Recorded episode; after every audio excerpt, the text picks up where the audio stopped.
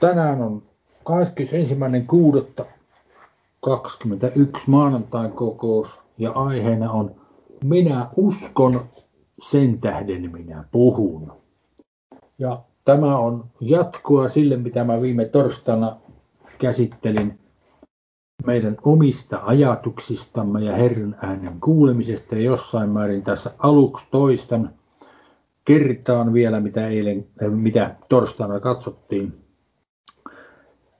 Tämä Filippiläiskirjan toisen luvun ja viisi, siellä kun sanotaan, olkoon teillä se mieli, joka myös Kristuksella Jeesuksella oli. Niin tuolla oli-sanalla ei ole vastinetta tekstissä, sen takia se on alleviivattu ja sen perässä on miinusmerkki.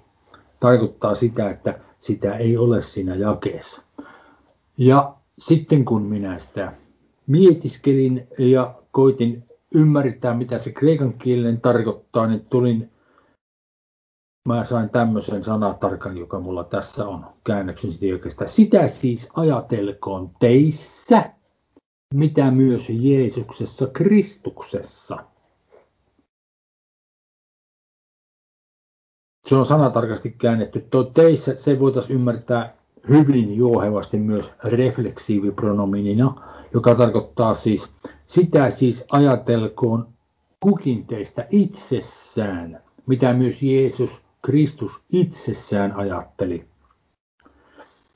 Ja siinä jo päästiin sitten selvempään ymmärrykseen. Se aramean kielinen käännös oli tämmöinen. Ja ajatelkaa itsessänne, mitä myös Jeesus Kristus.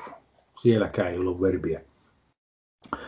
Ja sitten se lopullinen selvennys oli mun mielestä tämmöinen. Sitä siis teistä kukin ajatelkoon itsessään, mitä Jeesus Kristus itsessään ajatteli. Ja ajattelee nyt. Siis sekä imperfekti että presens täytyy olla, kun verbiä ei ole. Ja sitten siellä Filippiläiskirjassa ensin kerrotaan siitä, mitä tapahtui Jeesuksen ollessa maa, kun hän syntyi maapallon päälle, kasvoi, teki työnsä. Ja sitten puhutaan siitä, mitä tarkoittaa, että on Kristus meissä tässä ja nyt, ja että meillä on etuoikeus ajatella hänen ajatuksiansa. Niin on siis kysymys siitä, että kun Herra puhuu meille, niin hän ei välttämättä istu pöydän toisella puolella, vaan hän on meissä sisällä. Ja hänen puheensa tulee meille niin kuin meidän omat ajatuksemme, meidän omaan päähämme tulevat. Ja siitä oli myös puhetta viimeksi, että periaatteessa voidaan nähdä, että meille tulee ajatuksia kolmella tavalla.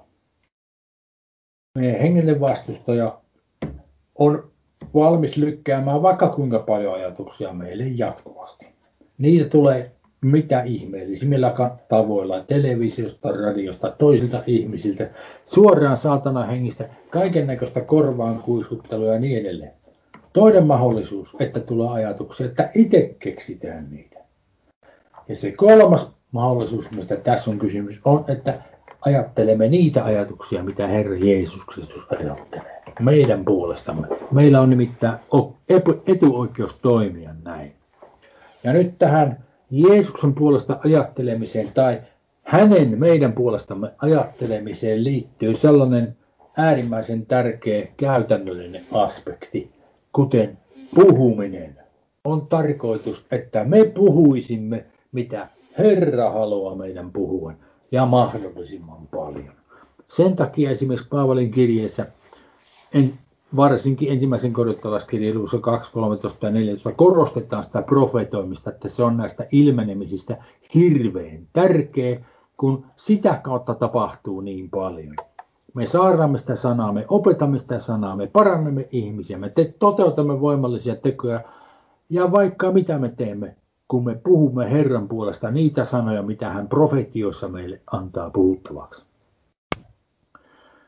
Niin sen takia keskitymme nyt sitten tähän puhumispuoleen, koska jos ajatellaan silleen niin kuin proportionaalisesti tai suhteessa määrään, ajan määrään, puhumisen määrään ja tekemisen määrään, niin itse kukin meistä jossakin vaiheessa uskoessaan Jumalaan pääsee semmoisen tilanteeseen, että on, on suurin piirtein asiat kunnossa ja on rauha sydämessä.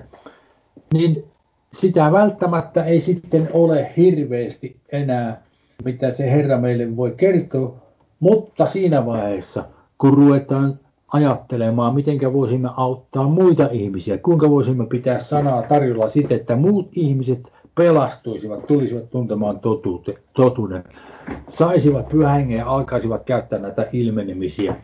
Siinä vaiheessa uusi ovi aukeaa sille, että voimme kuulla Herralta lisää tavaraa. Tulee lisää ajatuksia, joita hän haluaa meidän kertovan muille. Että tämä on siinä mielessä suoraa jatketta sille ajattelulle viime torstaina siitä, että Herra puhuu meille meidän omien ajatuksien kautta. Se johtaa sitten siihen, että kun meille tulee ajatuksia kertoa ihmisille asioita, niin sitten kun me kerrotaan niitä asioita, niin sitten tulee yhä enemmän ja enemmän niitä asioita Herralta meille kerrottavaksi. Lähdetään lukemaan ensimmäisen Korinttolaiskirjan toisen luvun jakeesta kaksitoista. Mutta me emme ole saaneet maailman henkeä, vaan sen hengen, joka on Jumalasta, että tietäisimme, mitä Jumala on meille lahjoittanut. Ja siitä me myös puhumme, emme inhimillisen viisauden opettamilla sanoilla, vaan hengen opettamilla selittäen hengelliset hengellisesti.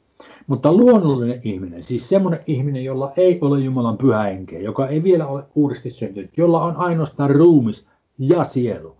Luonnollinen ihminen ei ota vastaan sitä, mikä Jumalan hengen on, sillä se on hänelle hullutus. Eikä hän voi sitä ymmärtää, koska se on tutkisteltava hengellisesti. Siihen tarkoitukseen tarvitaan se Jumalan Pyhä Henki. Hengellinen ihminen sitä vastoin tutkistelee kaiken, mutta häntä itseään ei kukaan kykene tutkistelemaan sillä. Kuka on tullut tuntemaan Herran mielen niin, että voisi neuvoa häntä, mutta meillä on Kristuksen mieli. Siis ja kuusitoista, kuka on tullut tuntemaan Herran mielen, lainaus Jesajasta. Ja muistutan teitä vielä tuo sana nous, joka on käännetty sanalla miel, mieli. Niin se on laajempi merkitykseltään kuin froneema tai froneo ajatella. Froneema ja tarkoittaa niin kuin ajatuksia, sitä mitä meidän päässämme tapahtuu, mutta tämä sana nous sisältää kaiken, mitä ihmisen mielessä tapahtuu. Ymmärrys, muisti, muista, siis muistaminen, tunteminen, tajuaminen, harkitseminen, miettiminen, kaikki tapahtuu siellä. Voisi käyttää sanaa ymmärrys tässä, jos laajentaa ymmärryksen tarkoittamaan ei pelkästään sitä, mitä ymmärtää, vaan mitä siellä päässä tapahtuu kaiken kaikkiaan. Ajatusten ja ymmärtämisen lisäksi muistamista ja tuntemista ja niin edelleen. Sellainen sana on tuo nous. No, tämä lainaus on Jesajan neljäkymmentäluvun jakeesta kaksitoista, kolmetoista ja neljätoista. Siellä sanotaan, kuka on kourallaan mitannut vedet ja vaaksalla määrä, määrännyt taivaitten mitat? Kuka on kolmannes, mital, kuka on kolmannes mittaan mahduttanut maan tomun, puntarilla punninnut vuoret, vaalla kukkulat? Kaksi retorista kysymystä, jotenka vastaus on, no Jumala, joka loi taivaan ja maan. Kuka on Herran henkeä ohjannut, ollut hänen neuvonantajansa ja opettajansa? Edelleenkin jatkuu kysymyssarja. No ei kukaan. Kenen kanssa hän on neuvotellut, joka olisi hänelle ymmärrystä antanut ja opettanut oikean polun, opettanut hänelle tiedon ja osoittanut hänelle ymmärryksen tien? No ei kukaan. Ihan kirkasta kuin pläkkipelti, itsestään selvää meille, eikö totta? No mistä sitten on kysymys tuossa, kun sanotaan, mutta meillä on Kristuksen mieli? No ensinnäkin tämä sana, mutta kerkein sana de. Tämä on sidesana, joka voidaan kääntää seuraavilla sanoilla, mutta vaan kuitenkin ja niin, sekä näet. Ja se jätetään usein myös kääntämättä. Tässä minun mielestäni paras olisi näet, siis sanoa, meillä on näet Kristuksen mieli. No mistä siinä on kysymys? No kun siinä sanotaan, että hengellinen ihminen sitä vastoin tutkistelee kaiken, mutta häntä itseään ei kukaan kykene tutkistelemaan. Ja sitten tämä lainaus jakeessa kuusitoista, kuka on tullut tuntemaan Herran mielen niin, että voisi neuvoa häntä. Se on ikään kuin viittaamassa myös meihin, koska me olemme hengellisiä ihmisiä, meillä on Jumalan henki. Jumalan hengestä me ymmärrämme asioita, me emme tarvitse luonnollisten ihmisten neuvoja yleisesti ottaen. Siitä on kysymys. Meillä on näet Kristuksen mieli. Meillä on vielä parempi neuvonantaja kuin joku luonnollinen ihminen. Nimittäin Kristus, meillä on hänen mielensä. Sieltä meillä on mahdollisuus ammentaa viisautta ja tietoa loputtomasti. Jatkamme tuossa Korinttolaiskirjassa, lähdetään toista luvusta jakeesta neljätoista. Mutta kiitos olkoon Jumalan, joka aina kuljittaa meitä voittosaatossa. Ja tämä sana voittosaatossa tri- tarkasti käännettynä olisi triumfisaatossa. Jos muistatte historiasta semmoisen kuin triumfiraati Rooman valtakunnan aikaa esimerkiksi. Siitä on kysymys, sitä kuvaa Paavali käyttää tässä selvittääkseen, mistä on kysymys. Triumfiraati nimittäin oli semmoinen tilaisuus, kun Roomassa esimerkiksi Rooman kaupungissa pidettiin suuret juhlat, kun sotajoukot oli ollut jossain taistelemassa ja voittaneet suuria voittoja, ottaneet paljon saalista ja ottaneet paljon sotavankeja. Niin koko tämä kulku, kun vietiin Rooman läpi ja kansa näki ja hurrasi, ylistivät sitä sotapäällikköä, joka oli tuonut kaikki nämä saaliit ja sotavangit sinne, niin siellä nämä polttivat sitten suitsukkeita, jotka hyvän hajuisia suitsukkeita sitten levisivät ilmaan kaikkien haisteltavaksi. Asiayhteydessä tästä on kysymys. Luetaan lähetäänkö sitä neljätoista uudestaan. Mutta kiitos olkoon Jumala, joka aina kuljettaa meitä voittosaatossa Kristuksessa ja meidän kauttamme joka paikassa tuo ilmi hänen tuntemisensa tuoksun. Sillä me olemme Kristuksen tuoksu Jumalalle sekä pelastuvien, niitä jotka menee taivaaseen, että kadotukseen joutuvien joukossa. Näille kadotukseen joutuvien joukossa tosin kuoleman haju kuolemaksi, mutta noille elämän tuoksu elämäksi. Ja kuka on tällaiseen kelvollinen? Siis ne sotavangit usein tapettiin, ne vietiin sen kulkueen mukana sieltä kaupungin läpi ja ne haistelivat sitä ö, suitsuketta ihan samalla tavalla kuin kaikki muutkin, mutta se haju merkitsee heille, että kohta heidät mestataan. Ja seitsemäntoista. Sillä me emme ole niin kuin nuo monet, jotka myyskentelevät Jumalan sanaa, vaan puhtaasta mielestä niin kuin Jumalan vaikutuksesta Jumalan edessä me Kristuksessa puhumme. Siis hän puhuu Kristuksessa. Ja niin kuin jakeessa neljätoista, me Kristuksessa, voittosaatossa Kristuksen Jumala kuljettaa meitä. Siis Kristus on se keskushenkilö. Kaikki tapahtuu hänessä, hänen kauttansa, hänen vuokseen, hänen voimallansa, häntä varten. Me Kristuksessa puhumme. Siis puhumme sitä, mitä Kristus haluaa meidän puhua, ei omiamme.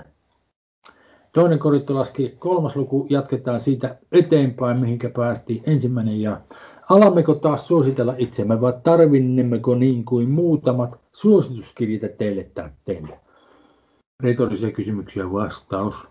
Te itse olette meidän kirjemme, siis periaatteessahan vastaan siihen. Te itse olette meidän kirjemme, joka on sydämeemme kirjoitettu ja jonka kaikki ihmiset tuntevat ja lukevat. Sillä ilmeistä on, että te olette Kristuksen kirje, meidän palvelustyöllämme kirjoitettu, ei musteella vaan evä, elävän Jumalan hengellä, ei kivitauluihin, vaan sydämen lihatauluihin. Eli Paavali saarnasi Jumalan sanaa, kuinka ihmiset uudesti syntyvät, saavat pyhän hengen ja kaikki ne pyhän hengen ilmenemiset ja pystyvät muuttamaan Jumalan voimalla elämänsä, tekemään parannuksen, lakkaamaan synninteon ja alkaa tekee hyvä, parantaa ihmisiä, herättää kuolleita. Ja neljä. Tämmöinen luottamus meillä on Kristuksen kautta Jumalaan. Ei niin, että meillä itsellämme olisi kykyä ajatella jotakin. Ikään kuin se tulisi meistä itsestämme, vaan se kyky, mikä meillä on, on Jumalasta. Sen hengen kautta, joka meissä on. Sen hengen kautta me saamme ne Jeesuksen Kristuksen ajatukset. Ja sen hengen kautta, kun me näitä ajatuksia kerromme, niin sitten syntyy fantastisia asioita. Joka myös on tehnyt meidät kykeneviksi olemaan uuden liiton palvelijoita. Siis uuden liiton, se mistä Uudessa testamentissa kerrotaan.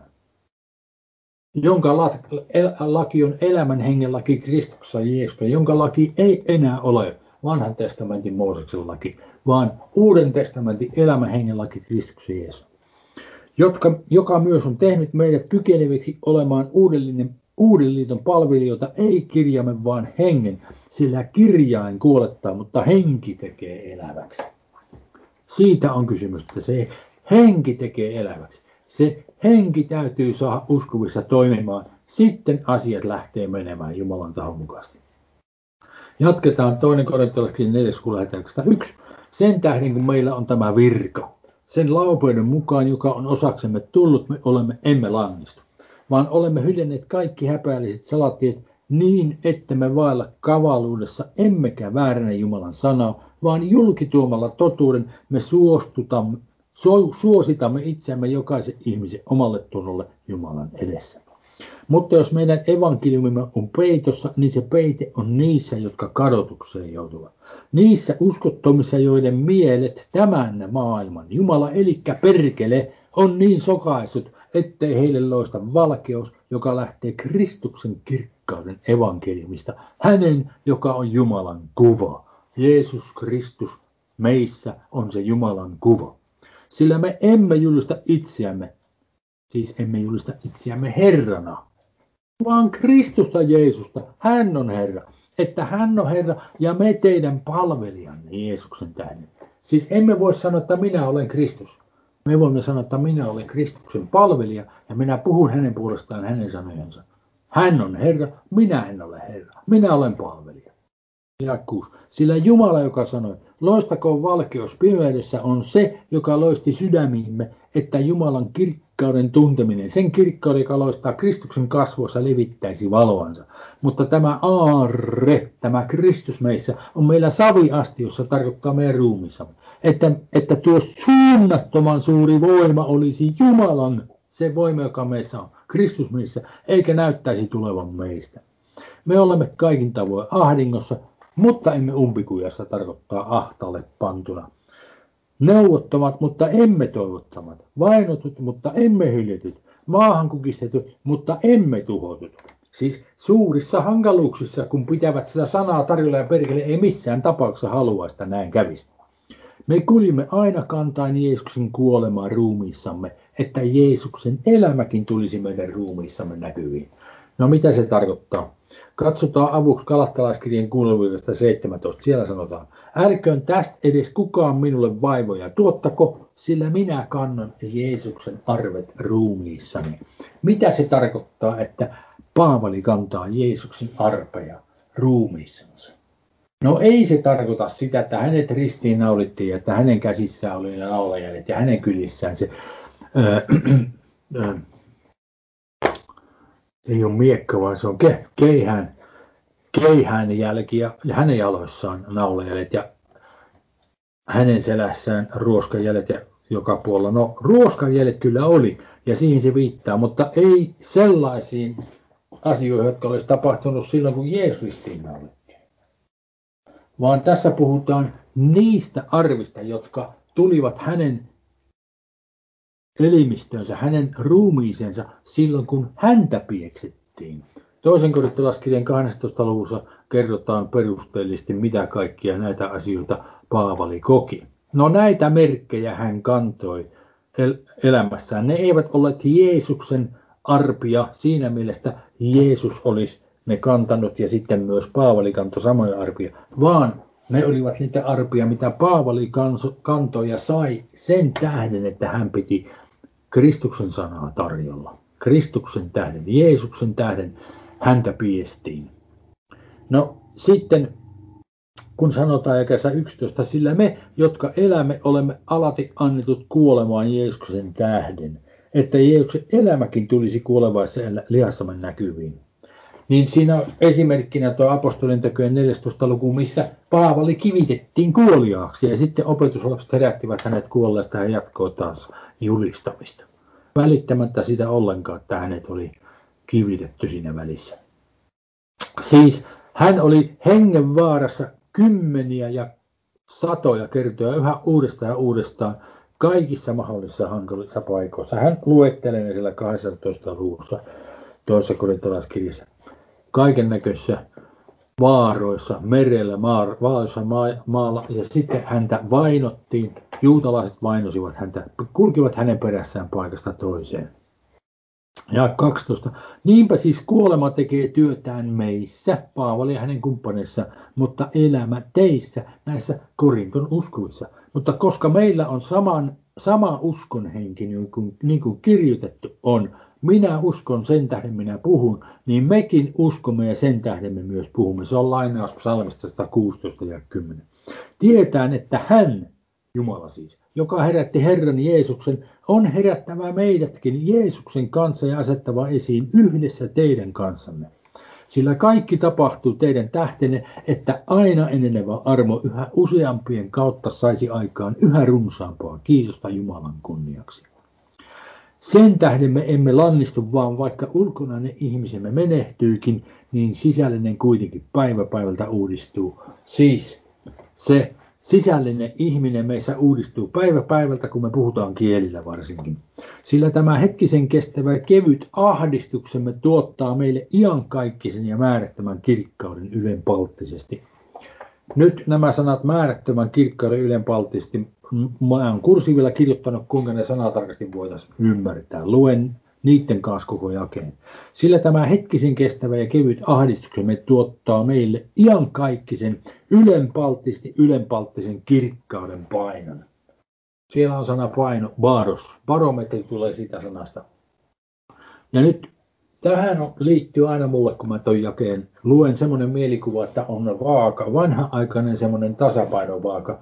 Tämä on yksi tanko, jonka yläpäässä on sitten vaakasuorassa tanko, joka pääsee kallistumaan kummalle puolelle hyvänsä, ja molemmilla puolilla on vaakakuppi.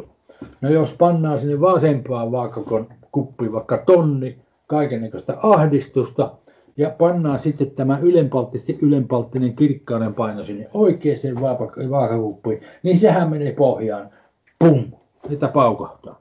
No se on ihan sama, kuinka paljon sitä ahdistusta pannaan sinne vasempaan vaakakuppiin, mutta kun se ylenpalttinen, yle, ylenpalttisesti ylenpalttinen kirkkauden paino pannaan sinne oikeaan vaakakuppiin, niin se aina menee pohjaan, niin sitä paukahtaa. Siis mitä tahansa me täällä koemmekin, niin se on vaan hetkisen kestävä ja kevyt ahdistus. Se ei ole mitään verrattuna siihen kirkkauteen, joka tulee meille. Ja kahdeksantoista. Meille, jotka emme katso näkyväisiä, vaan näkymättömiä. Sillä näkyväiset eivät ole ajallisia, mutta näkymättömät iankaikkisia. Jatketaan Roomalaiskirjan kymmenes luku, lähdetään oikeastaan yksi. Velit, minä toivon sydämestäni ja rukoilen Jumalaa heidän edestänsä. Hän puhuu tässä velistensä israelilaisista, juutalaisista, että he pelastuivat. Sillä minä todistan heistä, että heillä on kiivaus Jumalan puolesta, mutta ei taidon mukaan. Sillä kun he eivät tunne Jumalan vanhuskautta, vaan koettavat pystyttää omaa vanhuskauttaan osoittamalla olevia, oleva, olevansa hyviä Mooseksen lain mukaan. Eivät he ole altistuneet Jumalan vanhuskauden alle. Eivät he ole alistuneet Jumalan vanhuskauden alle. Sillä Kristus on lain loppu.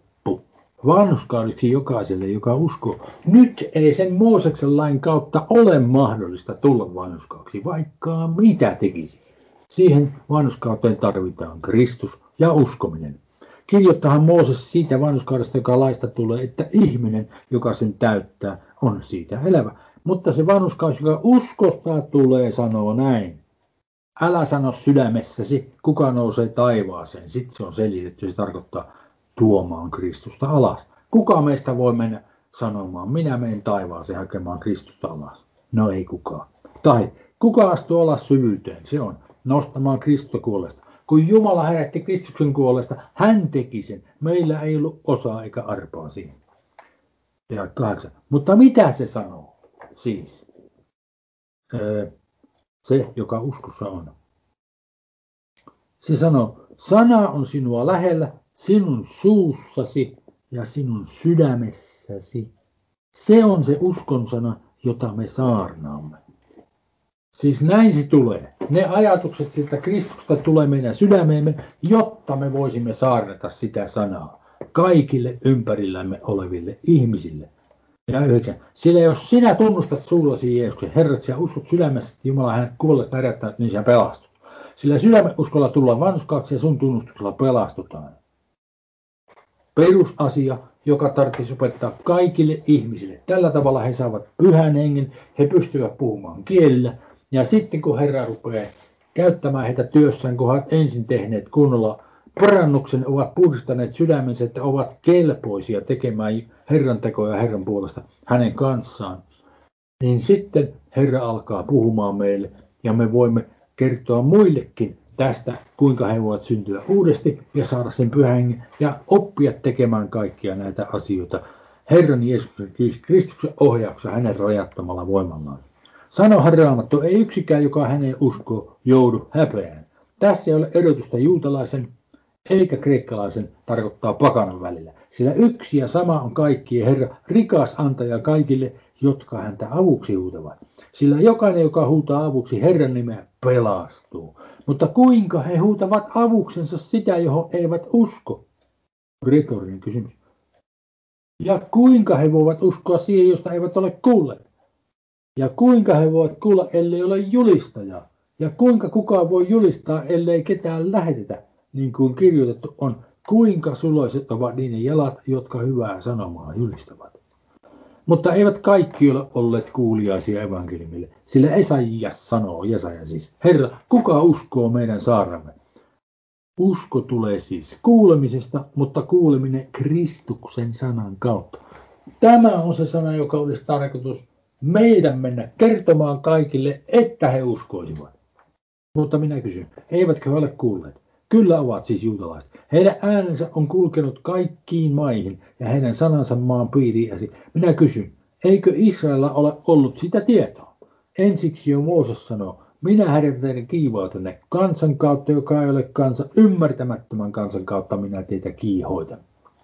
Ja Esajas on rohkea ja sanoo, minut ovat löytäneet ne, jotka eivät minua etsineet. Minä olen ilmestynyt niille, jotka eivät minua kysyneet. Siis pakanoille. Mutta Israelista hän sanoi, koko päivän minä olen ojentanut käsieni tottelematonta ja uppiniskaista kansaa kohden. No heitä kohtaa pelastus kyllä vielä. Tulevaisuudessa he kansana tulevat kääntymään seuraavana maailman kautena. Lopuksi katsotaan, mitä Paavali teki ollessaan Ateenassa. Tämä on mielestäni herkullinen kertomus, esimerkki siitä, miten meillä on mahdollisuus ottaa mallia hänestä ja pitää sanoa sanaa tarjolla epäuskuvien ihmisten keskuudessa, tai saman tekevä ylipäätään ihmisten keskuudessa. Apostolintarinat seitsemästoista luku lähtee viisitoista. Ja Paavalin saattajat veivät hänet Ateenaan saakka ja saavut, saatuaan vi, vietäväksi Siilalle ja Timoteukselle käsky, mitä pikimmin tulla hänen luokseen, he lähtivät sieltä pois. Mutta Paavalin odottaessa heitä Ateenassa hänen henkensä, tämä on pneuma, viittaa nyt siihen pyhään henkeen, joka hänen sydämessänsä asui. Hänessä kiivastui. Kun te puhutte paljon kielillä, Jumala valmistaa teitä puhumaan hänen sanaansa.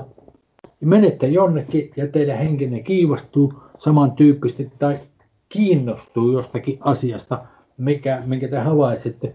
Ja sitten siellä tulee valmiiksi teille aihe, mistä aloittaa puhuminen. Siis hänen henkensä hänessä kiivastui, kun hän näki, että kaupunki oli täynnä epäjumalan kuvia. Niin hän keskusteli synagogassa juutalaisten ja Jumalaa pelkääväisten kanssa ja torilla joka päivä niiden kanssa, joita hän siellä tapasi. Ja muutamat epikurolaiset ja stoalaiset filosofit väittelivät hänen kanssansa ja toiset sanoivat, mitä hän tuolla vertelijä oikein tahtoo sanoa. Toiset taas sanoivat, näkyy olevan vierainen jumalien julistaja, koska hän julisti heille evankeliumia Jeesuksesta ja ylösnousemuksesta. No se on keskeinen asia. Tavalla tai toisella niissä keskusteluissa tohon tarvitsisi päästä enemmän tai myöhemmin. Ja he ottivat hänet ja veivät Areopagille. Se oli semmoinen paikka, missä ne keskusteli ja sanoivat, voimmeko saada tietää, mikä se uusi oppi on, jota sinä ilmoitat. Sillä outoja asioita sinä tuot meidän korvaamme kuulla. Me siis tahdomme tietää, mitä ne oikein ovat. Sillä ateenalaisilla ja siellä oleskelevilla muukalaisilla ei kenelläkään ollut aikaa muuhun kuin uutta puhumaan ja uutta kuulemaan. Niin Paavali astui keskelle Areopagia ja sanoi, Ateenan miehet, minä näen kaikesta, että te suuresti kunnioitatte Jumalia. Siis hän ei alkanut haukkumaan, että te epäuskovat idiotit, ettekö te nyt ymmärrä ollenkaan, mistä on kysymys. Ja kaksikymmentäkolme. Sillä kävellessäni ympäri ja katsellessani teidän pyhiä paikkoja, niin minä löysin myös alttarin, johon oli kirjoitettu tuntemattomalle Jumalalle. Mitä te siis tuntemattanne, mitä te siis tuntemattanne palvelette, sen minä teille ilmoitan. Jumala, joka on tehnyt maailman ja kaikki, mitä siinä on, hän, joka on taivaan ja maan herra, ei asu käsillä tehdyissä, tehdyissä temppeleissä, eikä häntä voida ihmisten käsillä palvella, ikään kuin hän jotakin tarvitsisi. Hän, joka itse antaa kaikille elämän ja hengen ja kaiken, ja on säätänyt heille määrätyt ajat ja heidän asumisensa rajat, että he etsisivät Jumalaa, jos ehkä voisivat hapuilemalla hänet löytää. Hänet, joka kuitenkaan ei ole kaukana yhdessäkään meistä, sillä hänessä me elämme ja liikumme ja olemme, niin kuin myös muutamat teidän runoilijoistanne ovat sanoneet, sillä me olemme myös hänen sukuansa. Koska me siis olemme Jumalan sukua, emme saa luulla, että jumaluus on samankaltainen kuin kulta tai hopea tai kivi, sellainen kuin inhimillisen taiteen ja ajatuksen kuvailema. Noita tietämättömyyden aikoja Jumala on kärsinyt, mutta nyt hän tekee tiettäväksi, että kaikkien ihmisten kaikkialla on tehtävä parannus. Sillä hän on säätänyt päivän, jona hän on tuomitseva maanpiirin vanhuskaudessa sen miehen kautta, jonka hän siihen on määrännyt. Ja hän on antanut kaikille siitä vakuuden. Tämä sana vakuus on usko, herättäen, herättämällä hänet kuolleesta. Usko perustuen siihen, ö, tota, sana usko edustaa tässä sitä, mihinkä se perustuu. Kuullessaan kuolette ylösnousemuksesta, toiset ivaisivat, toiset taas sanoivat, me tahdomme kuulla sinulta tästä vielä toistekin. Ja niin Paavali lähti heidän keskeltänsä, mutta muutamat liittyivät häneen ja uskoivat. Niiden joukossa oli Dionysius, Areopagin jäsen, ja eräs nainen nimeltä Damaris sekä muita heidän kanssansa. Jotkut uskoivat siis. Tota...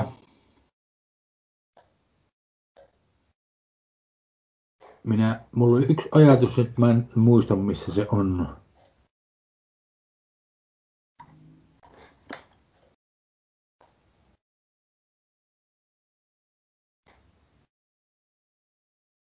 Hän sanoi täällä jossakin, että hän on yhdestä ainoasta luonut koko ihmiskunnan, että mä en löydä sitä paikkaa. No entäs sitten? Joka tapauksessa siis tämä, että Jumala on luonut taivaan ja maan ja ihmisen ja ihmiskunnan, niin se on edelleenkin nykyaikana salaisuus. Kouluissa opetetaan totuutena evoluutioteoria ja sitten mahdollisesti ei enää kerrota Raamatusta juuri mitään. Eli yhä enemmän ja enemmän on ihmisiä, jotka eivät tiedä, että Jumala on ollut taivaan ja maan ihan oikeasti. Ja niin edelleen.